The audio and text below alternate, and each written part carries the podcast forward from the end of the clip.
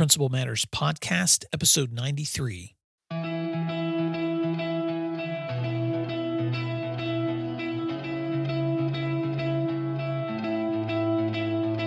Guess what? Hi, Principal Matters listeners. This is Will Parker, host of Principal Matters, the school leaders podcast, where each week I bring you inspiring and imaginative ideas for your own school leadership. This week, I want to talk about why are you leading? Four questions for refocusing on your destination.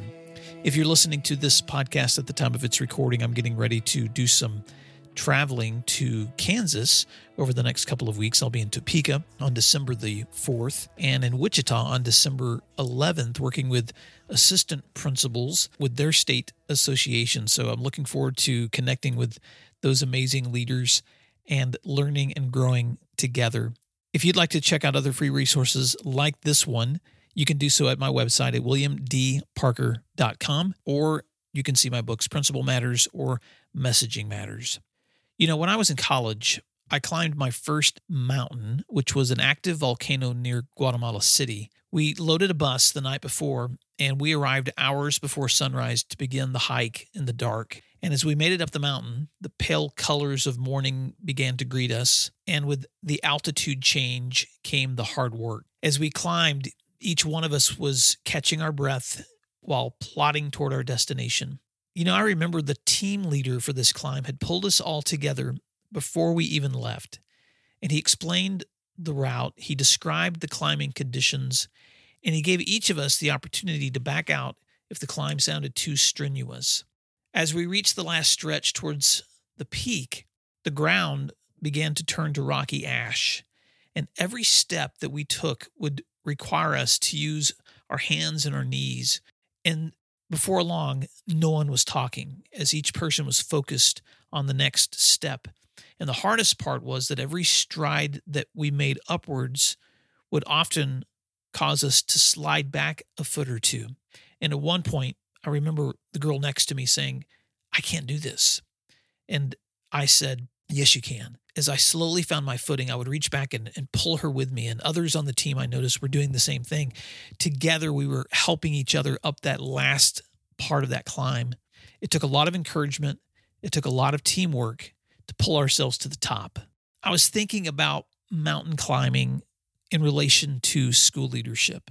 And when I think back to that day, I don't remember ever thinking about my team leader during that climb.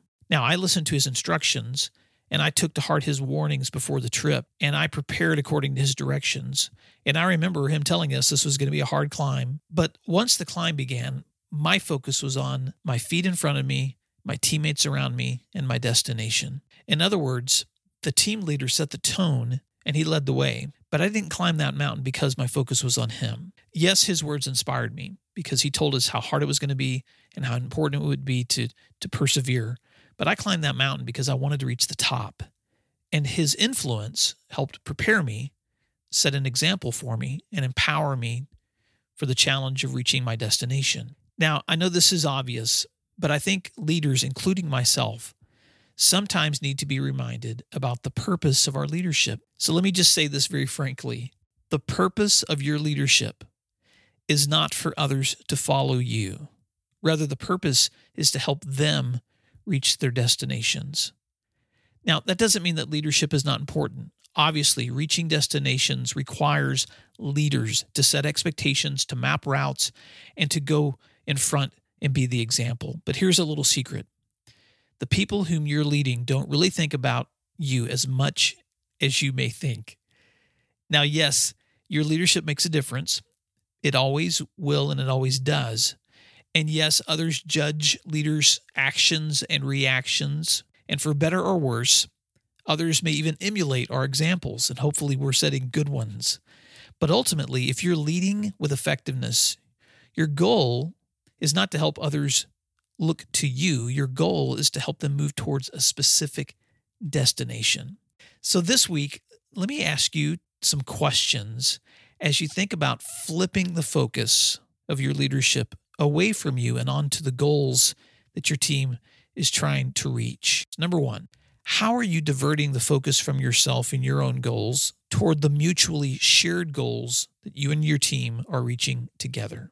You know, in a 2016 Harvard Business Review article called The One Type of Leader Who Can Turn Around a Failing School, Alex Hill, Liz Mellon, Ben Laker, and Jules Goddard studied 411 UK leaders.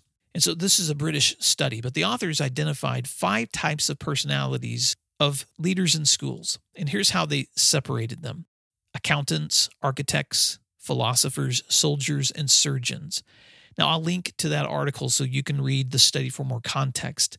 But the one major takeaway from their research was this that the most effective leaders are what they call architects, leaders who understand how to design and strategize and lead change. In other words, transformational leaders are not necessarily inspirational or motivational as much as they are committed to best practices and solid outcomes. Now, when I read that article, I had to admit that sometimes I rely a lot on my ability to motivate others, to celebrate, to be a role model. And sometimes I can see in my own leadership the weaknesses that I have in terms of design and process and execution. Now, that's one reason that I made it a point to attract others to my team who had strengths in planning and design where I may not have been strong.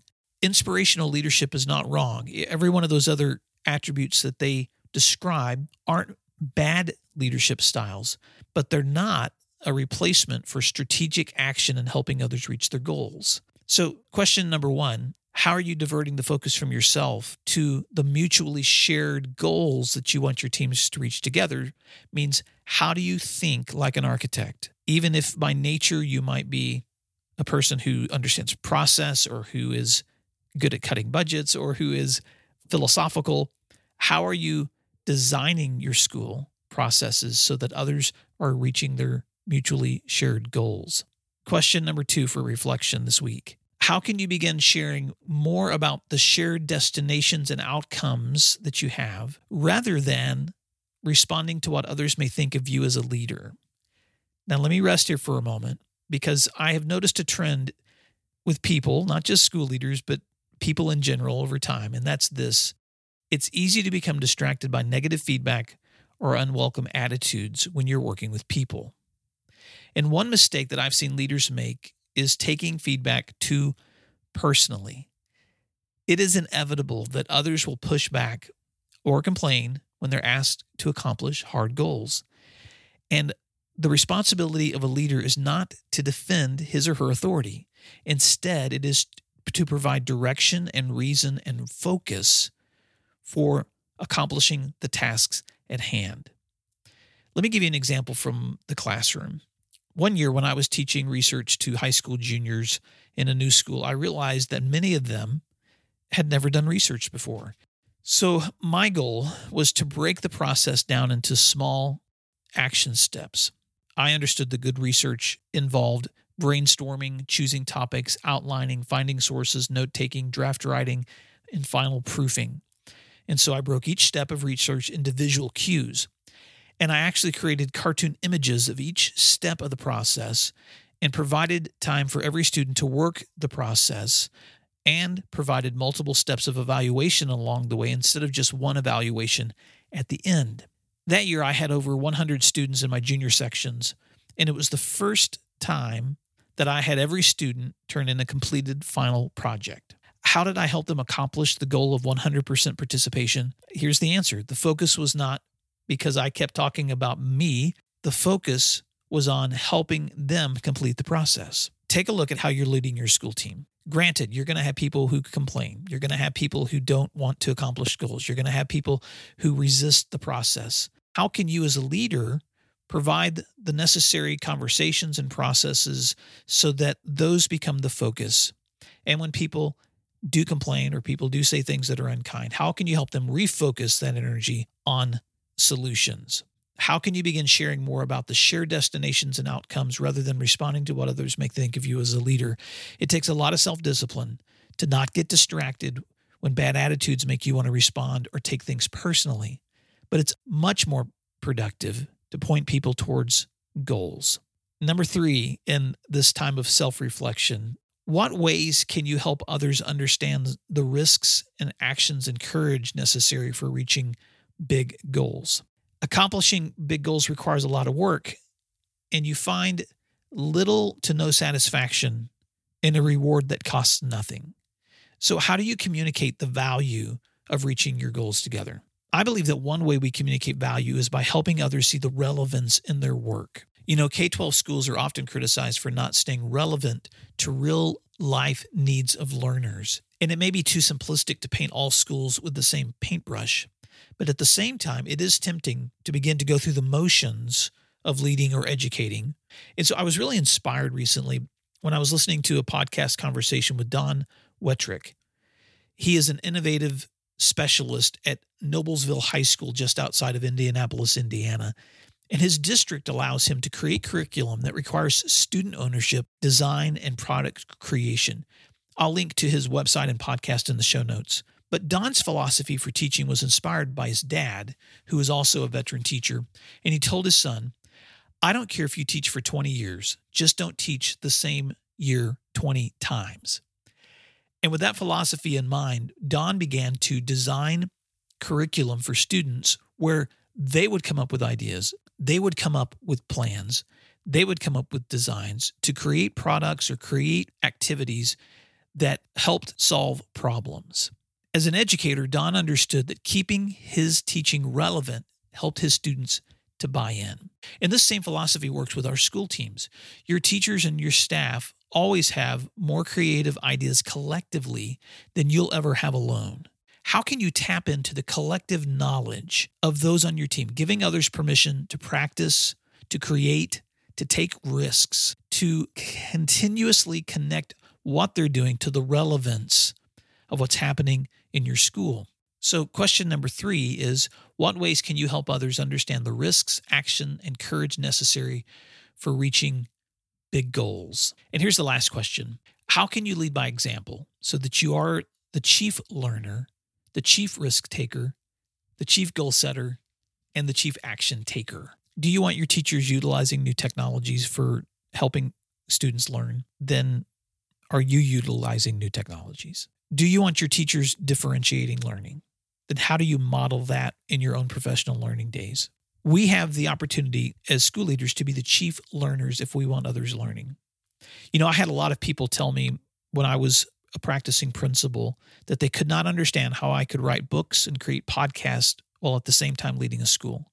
And sometimes, frankly, that commitment can be overwhelming, but I've tried to commit myself to the model of being the first risk taker. And as a result, I believe that gives me the courage to help others when they have new ideas. And so, for question number four, how can you continuously model the kind of risk taking and courage and goal setting and action taking that you want to see in others. So let's wrap this up. One of the best memories I have of climbing that first mountain was the view from the top. I can still remember the eastern horizon below that was blazing with colors from the sunrise. And it was so worth the pain that it required to climb there. And on the way down, I can also remember the joyful sounds of conversation and satisfaction that came from that team. In fact, at the base of the mountain, I remember these banks of black lava rocks. And as we were winding our way down, we saw a white farm horse grazing on meager strands of grass that were growing up along the trail. It was surreal to have a mountain looming above you and this peaceful scene below you of all this unexpected beauty. But I also imagine that my perspective was changed because of what I had just been through. I was able to see all of this beauty and recognize the value in it because of the hard work it took to experience it. But I can also assure you of one other thing. At that moment, I was not thinking about my leader. As much joy and camaraderie as there was, somewhere in the mix of all of that, he was there too, enjoying it with us. But the focus was not on him. The focus was on the journey, the destination, and the joy of the experience. So, as you think this week about the road ahead of you in your schools and in your leadership, remember that people need good direction. They need permission to take risks. They need strong leaders to design the processes to help them get there. And sometimes they need inspiration and motivation. But ultimately, the goal is not for them to follow us. Ultimately, the goal is for us to help them reach their destinations. So now it's your turn. What is a major goal that you're trying to reach with your school team right now? What are benchmarks that you're setting along that journey together so that you know what progress you're making? And how are you leading by example in the journey so that the others can more clearly see their destinations and feel encouraged to reach their goals?